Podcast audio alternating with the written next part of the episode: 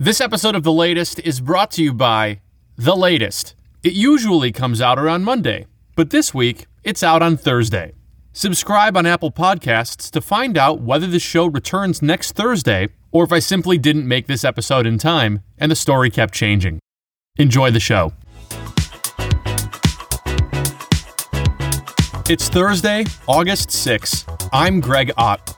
This is the latest. Kodak, the legacy film and photography company, seemed a relic of the past. They have now secured a $765 million loan reportedly to make ingredients for generic drugs. That caused the stock to surge even more. And then, amid all of that, several executives were granted options some of which. Those voices are discussing the Eastman Kodak Company, a well known American icon that, like James Cameron, continues producing films that nobody wants or needs anymore. After a surprise government deal sent the 131 year old company's stock surging more than 1,000% last week, it brought to light an age old maxim. If a picture's worth a thousand words, insider trading is slightly more valuable.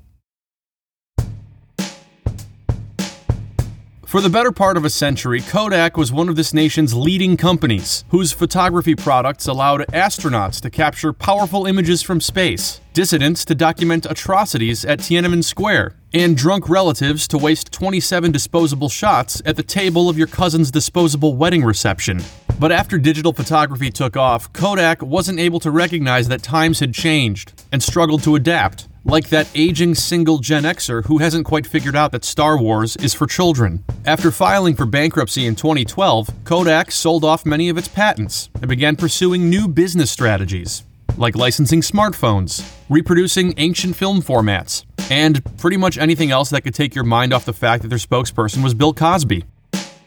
Last week, it was announced that the company would receive a $765 million loan to help it pivot towards manufacturing pharmaceutical ingredients to protect against the coronavirus. Turning that time, you were placed on a ventilator because your son was forced to go back to school and ended up catching the virus from the son of a man who thinks that wearing a mask makes you a liberal puppet controlled by George Soros. Besides, the virus isn't real anyway, and what's Ghislaine Maxwell done that's so wrong anyway?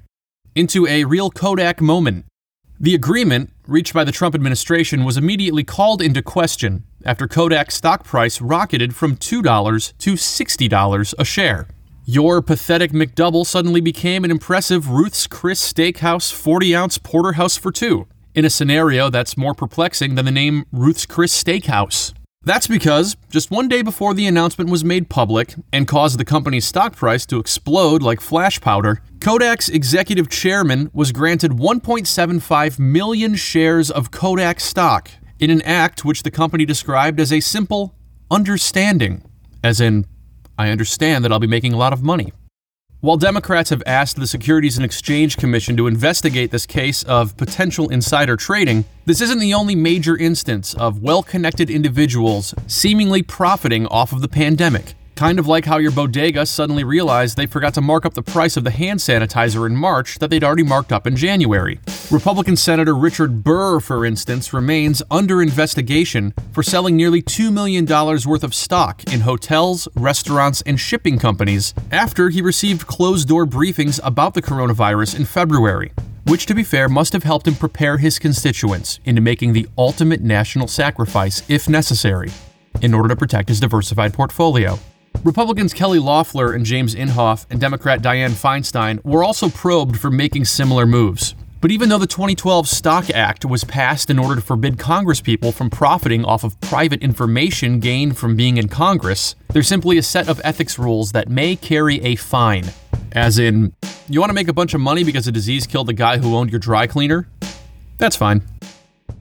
As pointed out in popular information, this loan given to Kodak is paid for by taxpayers in an effort to control the coronavirus pandemic. And it's pretty sketchy to use this opportunity to turn your dead business into a personal gold mine. You never heard about people buying up old blockbuster video locations so they can install glory holes in the DVD racks because it's disgusting.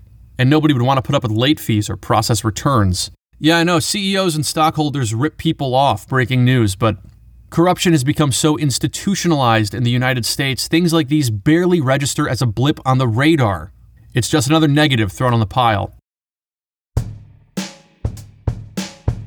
When Kodak goes bankrupt again in 2120 because the Earth's boiled up all the hydro once used to produce hydroxychloroquine, I hope that President Barron Trump Jr. will take a slight pause before giving this dead company another billion dollars to help save the people he started killing in the first place.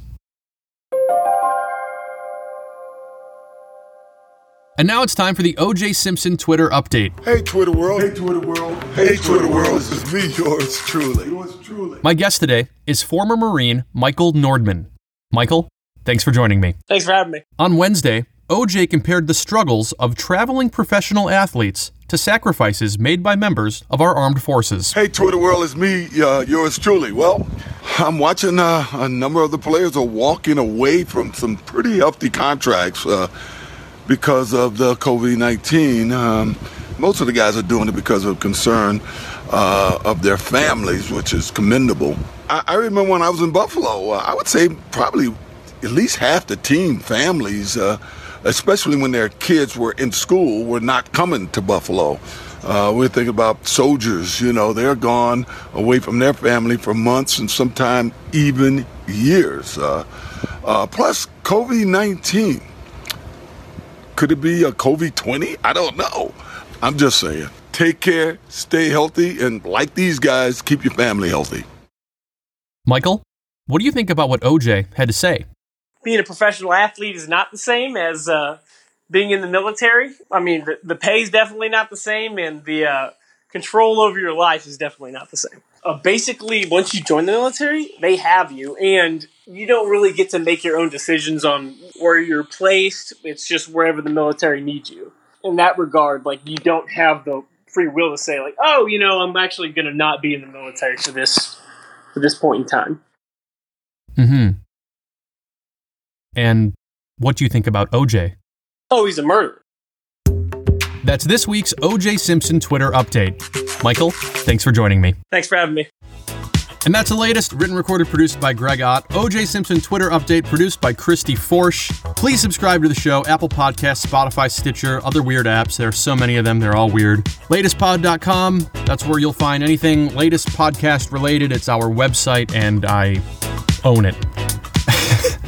I'm on Twitter at underscore gregott. Yeah, right. See you soon. And by see you soon, I mean hear you soon. And by hear you soon, I mean you'll be hearing me soon. And by hearing me soon, I mean you'll soon be hearing me do another episode of this podcast. That's pretty fast.